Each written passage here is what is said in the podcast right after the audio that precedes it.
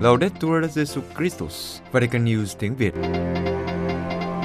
Radio Vatican, Vatican News tiếng Việt. Chương trình phát thanh hàng ngày về các hoạt động của Đức Thánh Cha, tin tức của Tòa Thánh và Giáo hội Hoàn Vũ được phát 7 ngày trong tuần từ Vatican và Roma. Mời quý vị nghe chương trình phát thanh hôm nay, Chủ nhật ngày 24 tháng 4 gồm có Trước hết là bản tin Kế đến là lá thư Vatican và cuối cùng là một bước từng bước chuyện ngắn công giáo. Bây giờ, kính mời quý vị cùng Vũ Tiên và Trung Hưng theo dõi tin tức.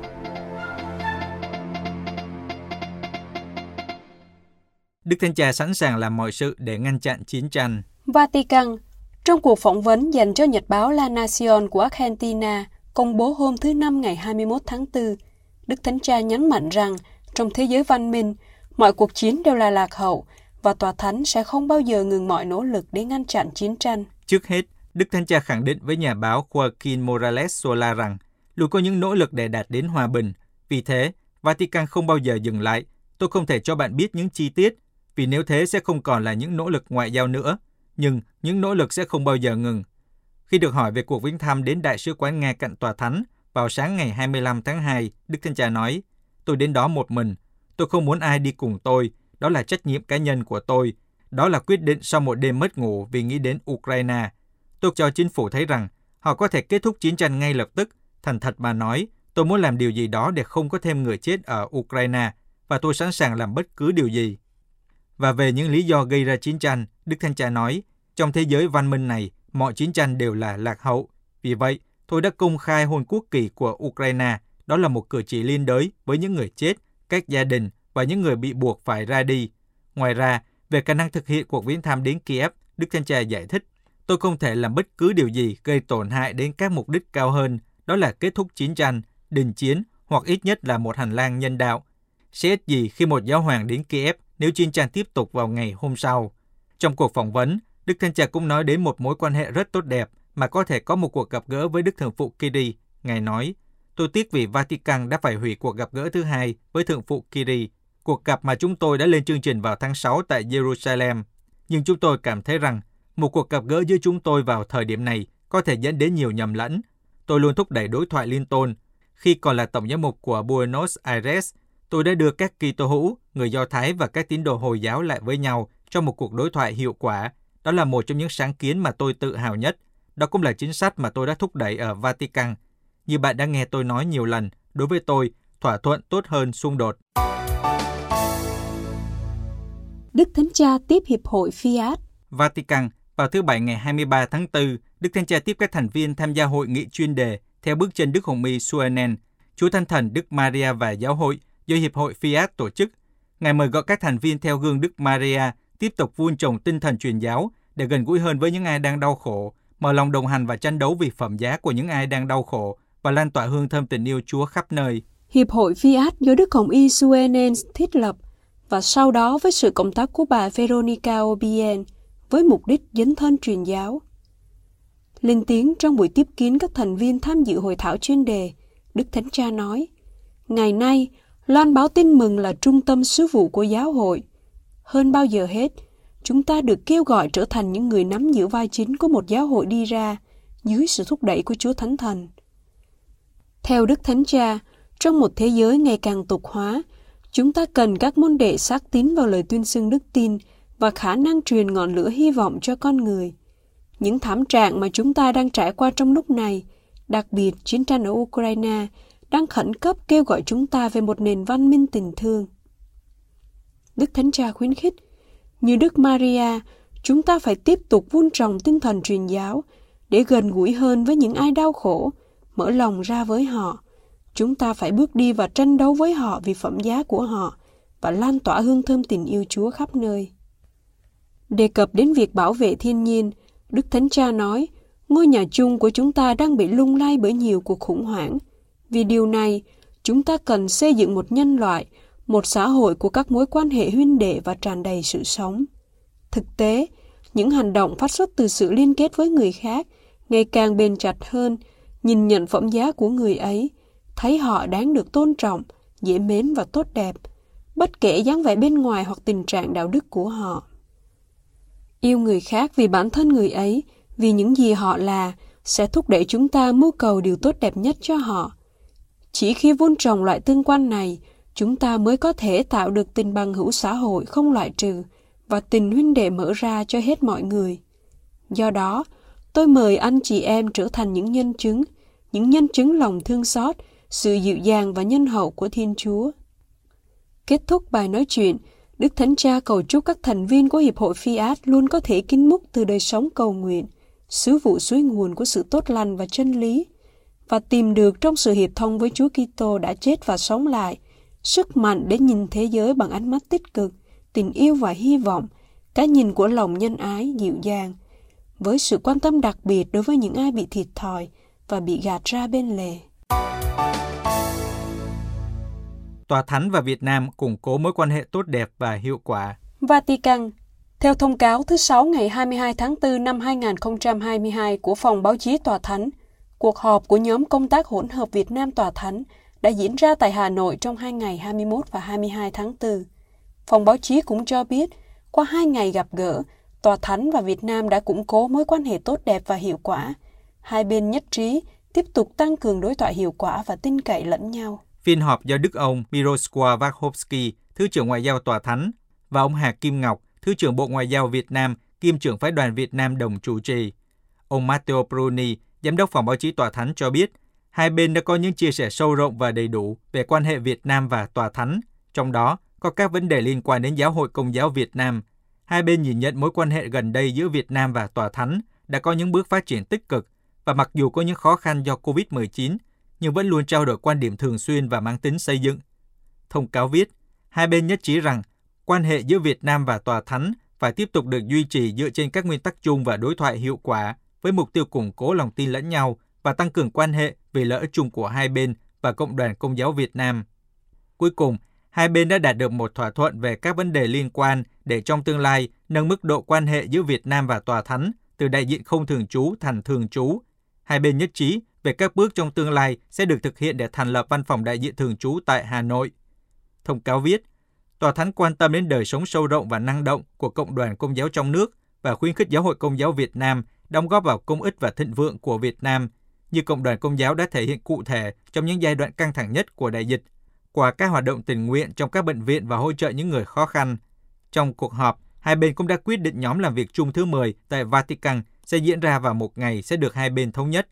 Trong thời gian làm việc tại Hà Nội, phái đoàn tòa thánh cũng đã chào xã giao Phó Thủ tướng Thường trực Chính phủ Phạm Bình Minh và thăm một số cơ quan chức năng khác, đồng thời dự kiến sẽ gặp các thành viên của Hội đồng Giám mục Việt Nam tại phiên họp toàn thể tại Thái Bình trong những ngày tới.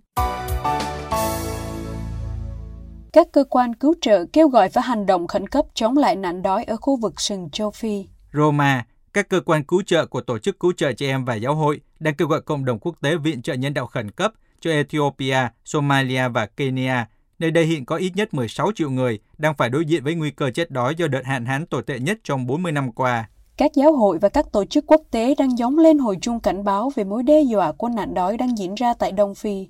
Đây là hậu quả của đợt hạn hán tồi tệ nhất tại khu vực này trong 40 năm qua. Theo Tổ chức Cứu Trẻ Em và Cơ quan Chính phủ của Liên Chính phủ về Phát triển, gồm 8 quốc gia ở vùng sừng châu Phi, ước tính có khoảng 16 triệu người, trong đó gồm nhiều trẻ em, đang cần hỗ trợ lương thực khẩn cấp ở Ethiopia, Somalia và Kenya. Những khu vực này đã không đủ lượng mưa trong ba mùa liên tiếp.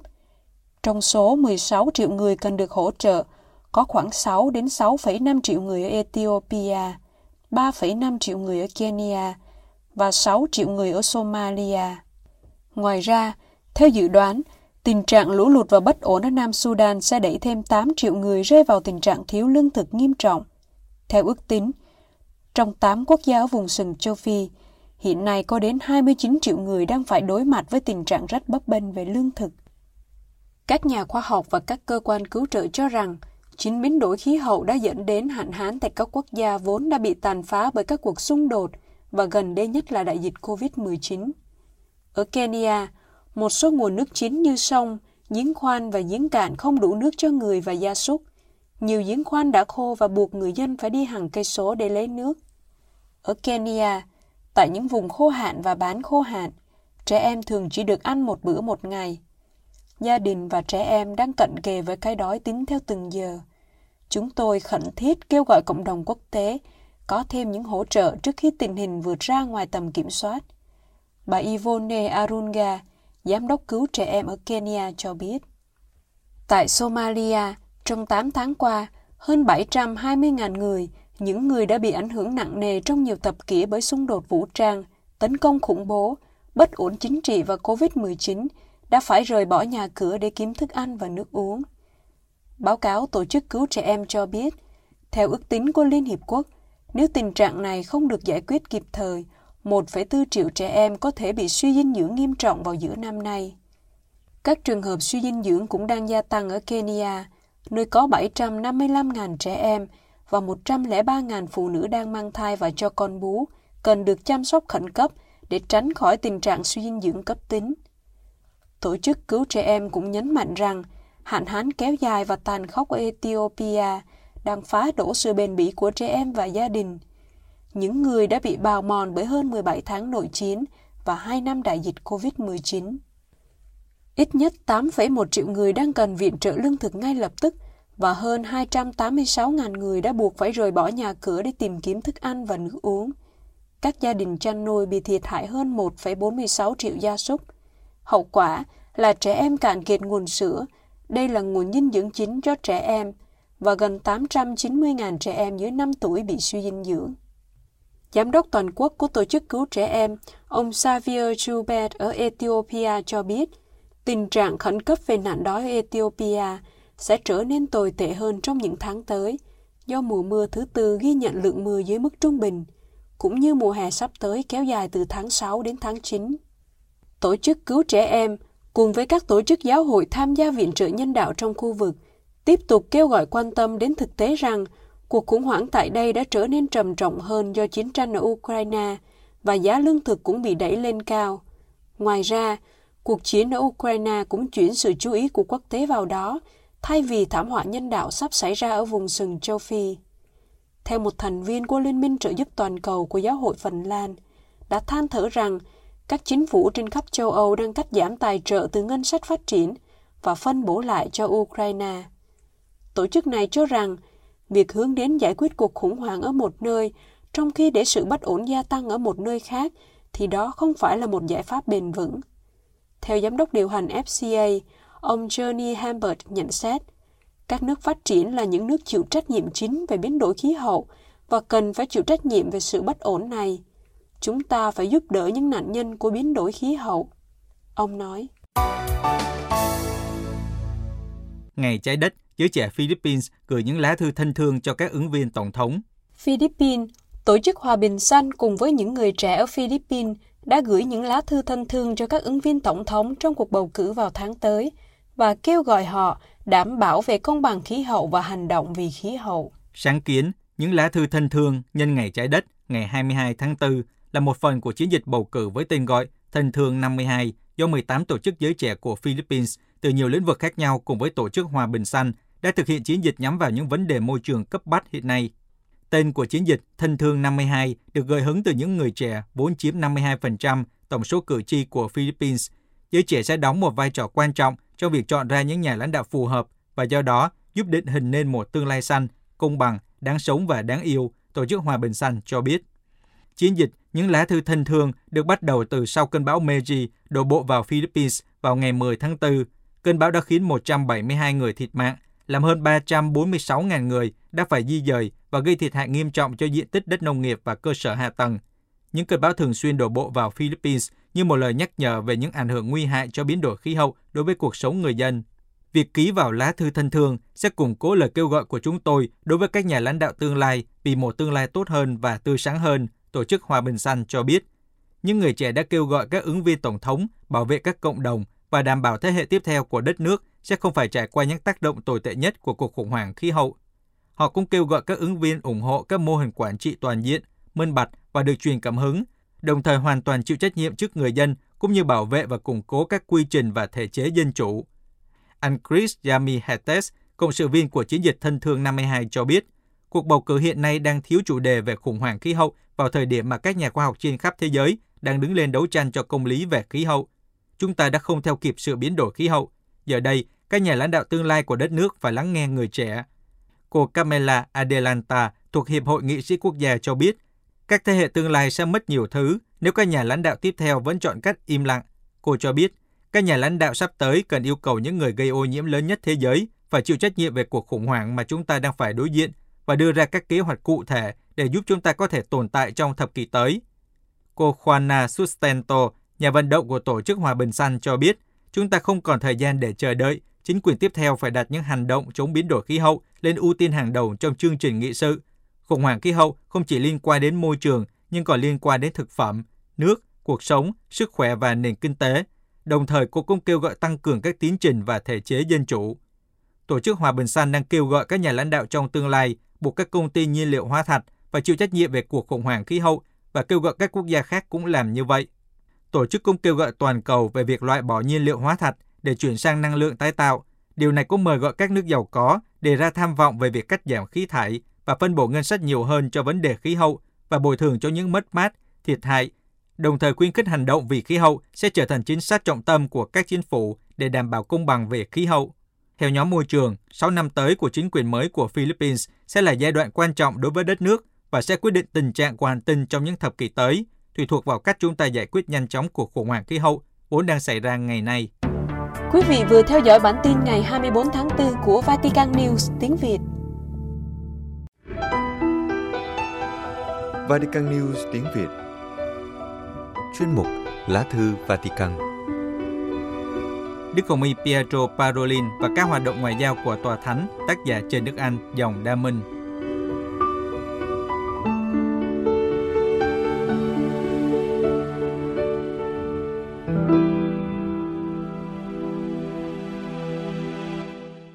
Kính thưa quý thính giả, trong các hoạt động đối ngoại tương quan với chính quyền các dân tộc, Đức Thánh Cha Francisco được sự trợ giúp tích cực của ngành ngoại giao tòa thánh. Đứng đầu là Đức Hồng Y Pietro Parolin, quốc vụ Khanh, và Đức Tổng giám mục Ngoại trưởng Paul Gallagher. Vậy đâu là lập trường của Đức Hồng Y Parolin về những vấn đề thời sự quốc tế hiện nay? Đức Hồng Y Parolin năm nay 67 tuổi, sinh trưởng trong giáo phận Vicenza, Bắc Ý, Thụ phong linh mục năm 1980. Sau 2 năm làm phó sứ, cha được Đức Giám mục bản quyền gửi đi học giáo luật tại Đại học Giáo hoàng Gregoriana ở Roma. Nhưng một năm sau đó, Đức cha đồng ý cho linh mục trẻ này phục vụ tòa thánh trong ngành ngoại giao. Năm 1986, cha Parolin tốt nghiệp trường ngoại giao tòa thánh với văn bằng tiến sĩ giáo luật và lần lượt được gửi đi phục vụ tại các tòa sứ thần ở Nigeria và Mexico, rồi trở về làm việc tại Bộ Ngoại giao Tòa Thánh. Năm 2002, cha Parolin được Đức Giáo hoàng Gioan Phaolô II bổ nhiệm làm Thứ trưởng Ngoại giao Tòa Thánh. Và trong tư cách này, Ngài đã hướng dẫn phái đoàn Tòa Thánh sang Việt Nam. Bảy năm sau đó, 2009, Đức ông Parolin được thăng Tổng giám mục sứ thần Tòa Thánh tại Venezuela và năm 2013, Ngài được Đức Thánh Cha Francisco chọn làm quốc vụ khanh, nhân vật thứ hai tại Tòa Thánh sau Đức Thánh Cha, và năm sau đó, 2014, được thăng Hồng Y. Một sự kiện nhỏ chứng tỏ Đức Thánh Cha Francisco tín nhiệm nơi các cộng tác viên của Ngài về mặt ngoại giao. Chẳng hạn, Đức Thánh Cha Francisco vốn là người cổ võ việc đối thoại giữa các giáo hội Kitô và các tôn giáo khác ngay từ khi còn là tổng giám mục giáo phận Buenos Aires và khi làm giáo hoàng, Ngài giữ và cổ võ các mối liên hệ tốt đẹp với các tôn giáo và các vị lãnh đạo Kitô, trong đó có cả Đức Thượng Phụ Kirill, giáo chủ chính thống Nga. Nhưng trong cuộc phỏng vấn dành cho báo La Nación, quốc gia, xuất bản hôm 22 tháng 4 tại Argentina, Đức Thánh Cha cho biết, tôi lấy lầm tiếc vì Vatican đã hủy bỏ cuộc gặp gỡ thứ hai giữa tôi và Đức Thượng Phụ Kirill mà chúng tôi đã dự kiến vào tháng 6 tới đây tại Jerusalem. Nhưng ngành ngoại giao của chúng tôi đã hiểu rằng một cuộc gặp gỡ giữa hai người như thế trong lúc này có thể tạo ra nhiều hoang mang lẫn lộn, tuy rằng tôi vẫn luôn cổ võ đối thoại liên tôn. Đáp câu hỏi tại sao Ngài không bao giờ nêu đích danh Putin hoặc Nga, Đức Thánh Cha nói, một giáo hoàng không bao giờ nêu đích danh một vị quốc trưởng và càng không nêu tên một nước vì quốc gia thì cao trọng hơn quốc trưởng Trong một loạt bài phỏng vấn dành cho hãng tin Archistampa ở Ý từ ngày 7 tháng 4 vừa qua, Đức Hồng Y Parolin đã bày tỏ lập trường của Tòa Thánh đối với một số vấn đề thời sự hiện nay. Thứ nhất, Tòa Thánh bảo vệ quyền tự vệ hợp pháp. Đức Hồng Y Pietro Parolin cho biết, Tòa Thánh bên vực quyền tự vệ hợp pháp, nhưng không khỏi lo âu vì tình trạng nhiều vũ khí đã và đang được gửi tới Ukraine có thể tạo nên một cuộc leo thang. Lập trường này của Tòa Thánh trái ngược với điều mà Tổng thống Mỹ Joe Biden đang cổ võ. Trong cuộc phỏng vấn hôm 7 tháng 4, trả lời cho câu hỏi về nguyên tắc trong nghĩa vụ bảo vệ được nhấn mạnh nhiều trong hoạt động ngoại giao mà Tòa Thánh theo đuổi. Đức Hồng Y Parolin nói, tôi nghĩ đó là quyền được bảo vệ, quyền tự vệ hợp pháp. Đó là nguyên tắc căn bản. Theo đó, Ukraine đang kháng cự lại Nga. Cộng đồng quốc tế muốn tránh một cuộc leo thang và cho đến nay không nước nào đích thân can dự vào cuộc chiến. Nhưng tôi thấy rằng có nhiều nước gửi vũ khí đến Ukraine. Điều này đáng lo sợ nó có thể tạo nên một cuộc leo thang mà người ta không thể kiểm soát nổi nhưng nguyên tắc tự vệ hợp pháp vẫn giữ nguyên đức hồng y quốc vụ khanh tòa thánh cho biết tòa thánh vẫn luôn yêu cầu nga chọn một giải pháp bằng thương thuyết ngay từ cuộc khủng hoảng bán đảo Crimea năm 2014 khi Nga sắp nhập miền này, rồi đến tình trạng tại miền Donbass và Luhansk. Tòa Thánh đã nói với Nga về sự cần thiết của một giải pháp thương thuyết đó là một đề tài luôn được Tòa Thánh nhắc đến trong mọi cuộc nói chuyện với Nga. Về Ukraine, Tòa Thánh không bao giờ ngừng nhấn mạnh cần tôn trọng và áp dụng các thỏa thuận ký kết tại thành phố Minsk mà tôi thấy là con đường rất tốt để tránh điều mà chúng ta đang thấy hiện nay. Và Tòa Thánh luôn nhấn mạnh cần có sự uyển chuyển từ phía Nga cũng như phía Ukraine để áp dụng đúng đắn và hữu hiệu các thỏa thuận tại Minsk nhận xét về những hình ảnh đau thương với sự tàn ác xảy ra tại thị trấn Bucha, gần thủ đô Kiev của Ukraine. Đức Hồng Y Parolin nhận xét rằng sự kiện người ta hành động tàn ác như thế chống lại các thường dân là điều không thể giải thích được. Tôi thật sự tin rằng như từ nhiều phía đã lên tiếng, những vụ như thế đánh dấu một khúc quanh trong cuộc chiến tranh hiện nay. Tôi hy vọng nó đánh dấu theo nghĩa tích cực nghĩa là làm cho mọi người suy nghĩ về sự cần thiết phải chấm dứt sớm hết sức các cuộc đánh nhau và đừng làm cho các lập trường trở nên cứng nhắc như có người sợ. Thứ hai, Đức Thánh Cha có thể thăm Ukraine hay không? Trả lời câu hỏi về việc Đức Thánh Cha đến thăm thủ đô Kiev, Đức Hồng Y Parolin nói cần phải có các điều kiện và dường như có vì từ phía Ukraine chính quyền luôn xác quyết bảo đảm sẽ không có nguy hiểm và nói đến các cuộc viếng thăm mà các vị lãnh đạo khác đã và còn sẽ thực hiện tại Ukraine. Tôi nghĩ cuộc viếng thăm của Đức Thánh Cha tại Kiev là điều không bị cấm đoán và có thể thực hiện được. Nhưng hiện nay đang có sự thẩm định các hậu quả của cuộc viếng thăm. Trong số này có tương quan với giáo hội chính thống Nga, một tình trạng tế nhị.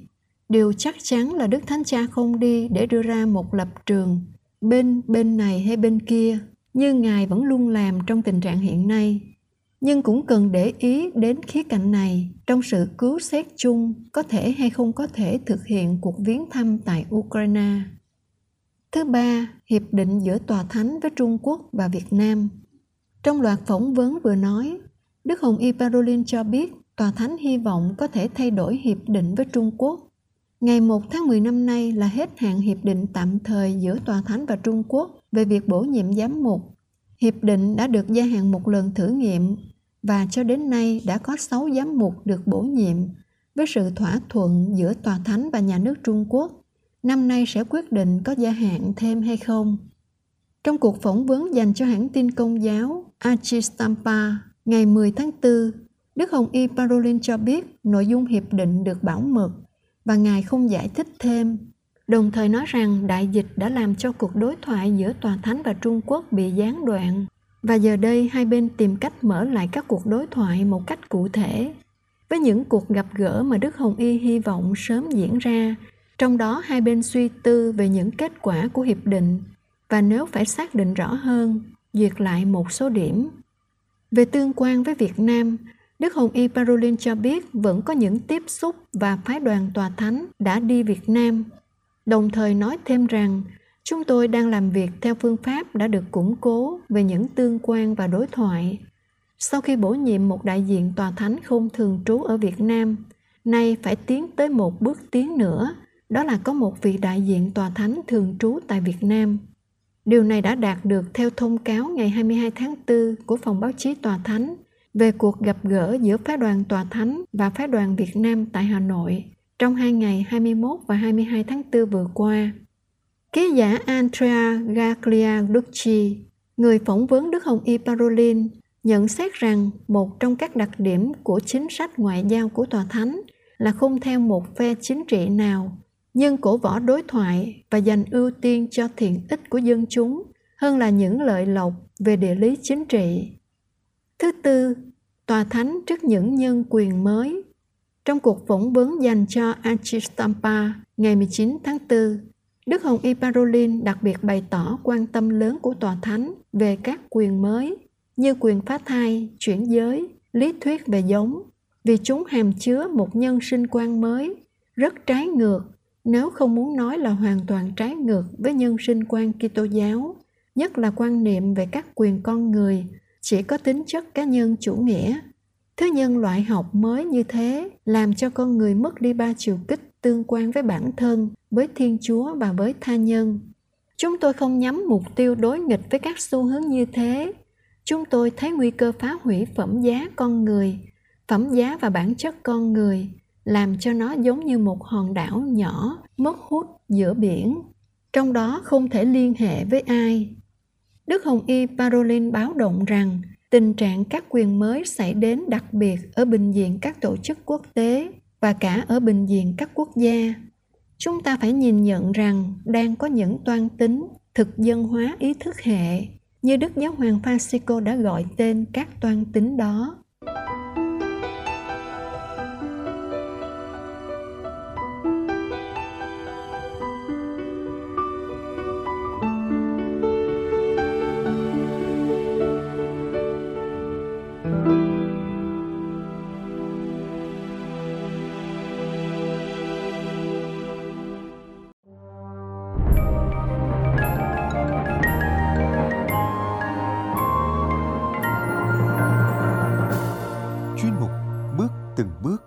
Truyện ngắn nhà đạo của Vatican News tiếng Việt.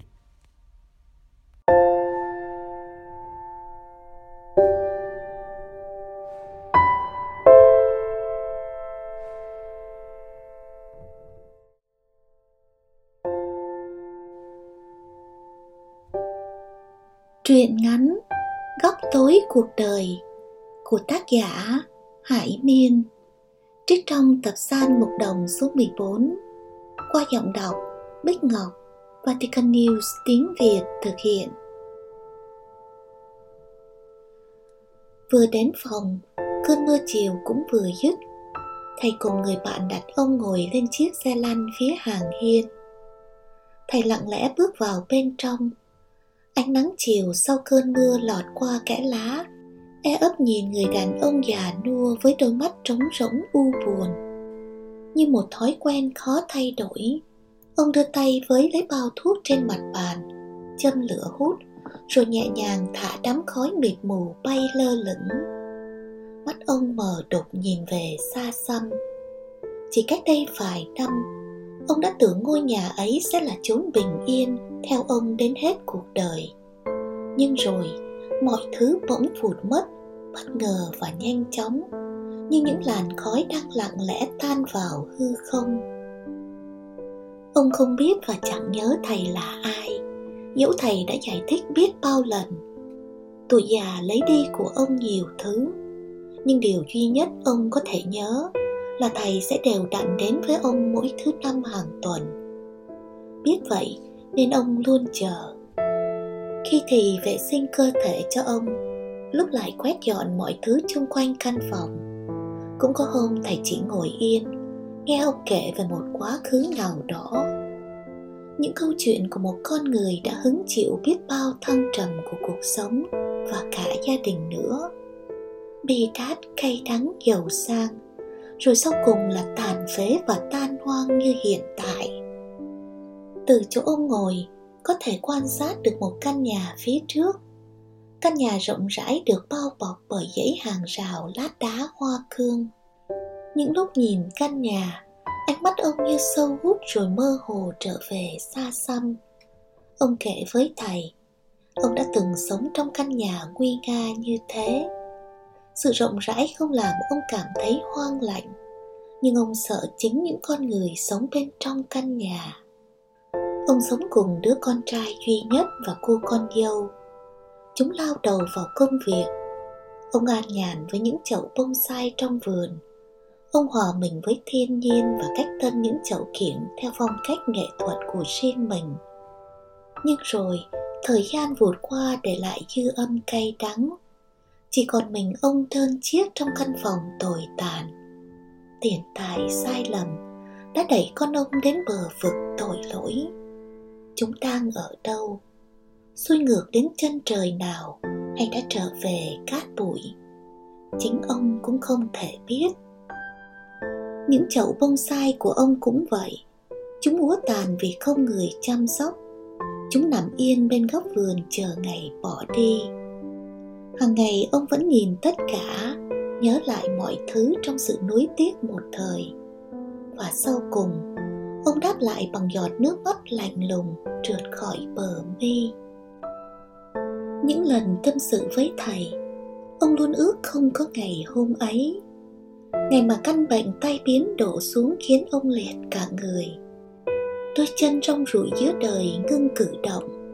Cặp chi thể gánh vác cuộc sống bấy lâu không còn cảm giác. Hôm ngồi nghe ông kể lại câu chuyện cuộc đời đắng cay đằng sau căn nhà rộng lớn đó. Thầy như muốn bật khóc vì những khung cảnh hiện lên. Trong ánh nắng chiều chạng vạng thầy bước vào căn phòng nhỏ sau góc nhà. Nơi trước kia, gia đình ông dùng làm nhà kho, chứa đựng những đồ đạc không còn sử dụng. Một chiếc giường nhỏ chồng chơ đặt sát vách, chén cơm vung vãi nằm yên giữa nền nhà. Mùi ẩm thốc bốc lên hòa cùng mùi khai của nước tiểu, làm cho căn phòng thêm vấy bẩn. Thầy lưỡng lự rồi hỏi, vì sao con ông đưa ông vào căn phòng đó? Ông xót xa bảo, đó là chủ đích của đứa con dâu. Ả à bảo nơi đó tiện lợi để cho ả à chăm sóc, chỉ cần quét dọn là xong. Ông chỉ buồn thằng con trai của ông. Hắn nghe lời ả, hắn tin ả mà đành quên ông. Thầy đứng nhìn căn phòng hồi lâu. Cô con dâu vén bức màn nhìn ông bằng ánh mắt lạnh lùng rồi buông lời cay nghiệt. Ông già sáng ăn đi nhỡ mai ốm yếu hay chết đói, con trai ông lại trách tôi, bảo tôi chăm sóc ông không chu đáo. Ông vẫn nằm yên và lặng câm, biết đáp lại gì trước ả đàn bà máu lạnh. Ngặt nỗi, khung cảnh thê lương này chỉ diễn ra trong những lần con trai ông vắng nhà. Về sau, ông trở nên sợ bóng tối.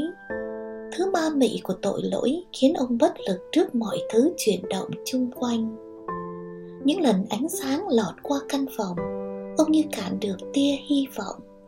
Nhưng nó cũng trở nên chói lòa sau những lần con trai ông trở về và vén bức màn lên. Những hôm đắm chìm trong bóng tối, con dâu ông lại dẫn về một người đàn ông lạ mặt. Hai người hạnh phúc quấn quýt bên nhau. Căn nhà chợt trở thành tổ ấm của riêng họ. Ông không thấy gì nhưng ông vẫn có đôi tai. Ông nghe hết mọi chuyện, nhưng biết làm gì ngoại trừ đau xót cùng đứa con trai duy nhất của ông. Lần nào công tác về, thằng con trai đều ghé thăm ông. Tình phụ tử vẫn luôn được nó ân cần gìn giữ. Căn phòng khi có nó hiện diện, luôn sáng sủa và thơm tho cách lạ lùng. Cô con dâu cũng nhẹ nhàng chăm sóc. Ông thấy hết, hiểu hết nhưng không biết mình phải làm sao những món quà con trai mua cho ông cũng bỗng dưng biến mất, không lý do rồi lần gần đây nhất, hôm thầy đẩy xe của ông vòng quanh hoa viên của cơ sở bảo trợ xã hội ông lại đưa thầy về với cảnh tượng của ngày xưa Chỉ mình ông cùng đứa con trai trong căn nhà lạnh lẽo. Hôm đó ông đã nói tất cả mọi chuyện về đứa con dâu trắc nét. Từ chuyện ả đối xử với ông cách tàn nhẫn, từ món quà bị ả chiếm đoạt và cả những mưu toan ngoại tình với thằng đàn ông lạ lẫm kia. Ông nghĩ thằng con trai sẽ tin ông, sẽ đề phòng và trông chừng ả. Nhưng rồi hắn đáp lại ông bằng sự chắc chắn. Không đâu, bà ta phản bội ba nên ba nghĩ đàn bà ai cũng vậy. Con tin vợ con. Thầy cặm cụi nhìn ông, nước mắt ông lại trào ra cách vô thức. Đau xót biết bao khi sống với nhau dưới một mái nhà, nhưng bị xem như kẻ vô hình. Dẫu không nói ra, nhưng sự hớt hủi đã len lỏi trong căn nhà để chia cách tình cha con. Trong cơ sở bảo trợ này, bao nhiêu người sinh sống là bấy nhiêu phận đời. Mỗi cô nhà là một mảng đời khác nhau. Mồ côi già neo đơn khuyết tật và cả dãy nhà dành riêng cho những người tâm thần. Ông nói với thầy, dẫu buồn tuổi, nhưng ông vẫn được an ủi. Ít gì cũng có người lắng nghe ông. Khi kể đến đoạn đứa con dâu của ông gói ghém hết tài sản đi theo nhân tình, tấm lưng ông chợt trùng xuống. Nửa thân hình còn cử động như bị đổ sụp trước dòng ký ức đau thương. Căn nhà của ông đã bị cầm cố cổ phần, tài liệu quan trọng của công ty con trai ông bị ả đánh cắp cho nhân tình. Thằng tình nhân ấy là đối thủ trên thương trường của con ông. Mất tất cả, con trai ông bỏ trốn biệt tâm. Hôm đến xếp căn nhà, người ta như đứng hình khi thấy ông co ro trong căn phòng u tối, nơi đáng lý để chứa đựng những thứ thừa thãi đã bỏ đi. Họ thương tình nên đã đưa ông đến tá túc trong căn phòng này. Chú ơi, chậu bonsai của tôi đâu rồi? Nghe tiếng ông, thầy gấp vội tờ giấy bệnh án ban nãy vào cuốn sổ nhỏ. Bác sĩ bảo ông bị thoái hóa hoàng điểm. AMD đang dần làm mất thị lực. Do sống trong môi trường ánh sáng không cân bằng quá lâu nên mù lòa là điều ông khó tránh khỏi thầy nhìn chậu bonsai nằm cạnh bao thuốc lá giữa bàn. Món quà thầy đã tặng ông sau hôm biết đó là sở thích của ông. Thầy đặt chậu bonsai nhỏ vào bàn tay ông, rồi cảm nhận những điều bác sĩ nói đang xảy ra. Nhưng thật khó để tin, nhanh quá, thầy không thể ngờ. Bất chợt, ông nắm lấy tay thầy rồi thầm thỉ. Chú biết không, cuộc đời tôi cũng như gốc bonsai vậy tôi đã phải cố gắng sống mạnh mẽ giống như nó, kiên nhẫn và khéo léo để có những thế đẹp phù hợp với người chơi cây. Nhưng rồi cũng đến một lúc cây chẳng thể uốn lượn được nữa. Như tôi lúc này đây, bại liệt và mất tất cả. Những gốc bonsai hết thời chỉ nằm yên trong góc sân nhà chờ ngày vứt đi. Thầy lặng im không nói điều gì biết khuyên bảo thế nào khi vốn sống của thầy quá ít so với ông. Thực tế cuộc sống, ông đã phải gánh chịu nhiều nỗi đau dằn và tấm thân còm nhom như vậy. Góc tối ngày trước đã đủ làm ông ám ảnh, nhưng sao bây giờ ông lại phải đắm chìm mãi vào màn đêm? Thầy không biết đó là điều tốt hay xấu khi ông sẽ không còn thấy những hoài niệm trước mặt kia nữa đó là ngôi nhà khiến ông thua mãi đoạn phim ký ức.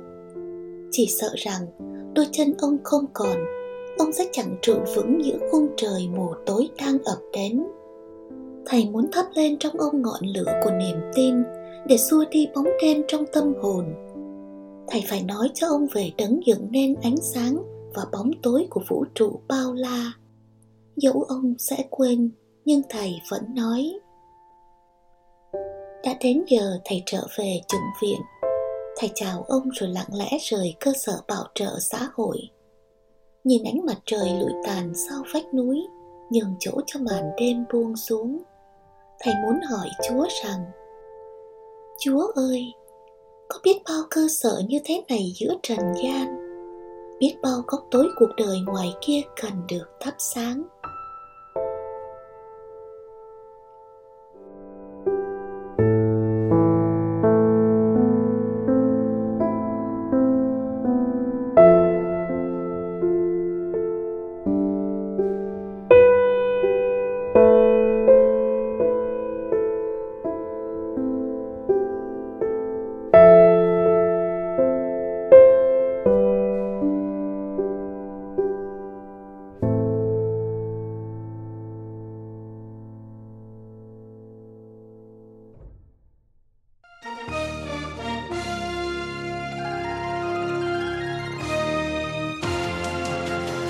Cảm ơn quý vị đã chú ý lắng nghe chương trình Radio Vatican của Vatican News tiếng Việt.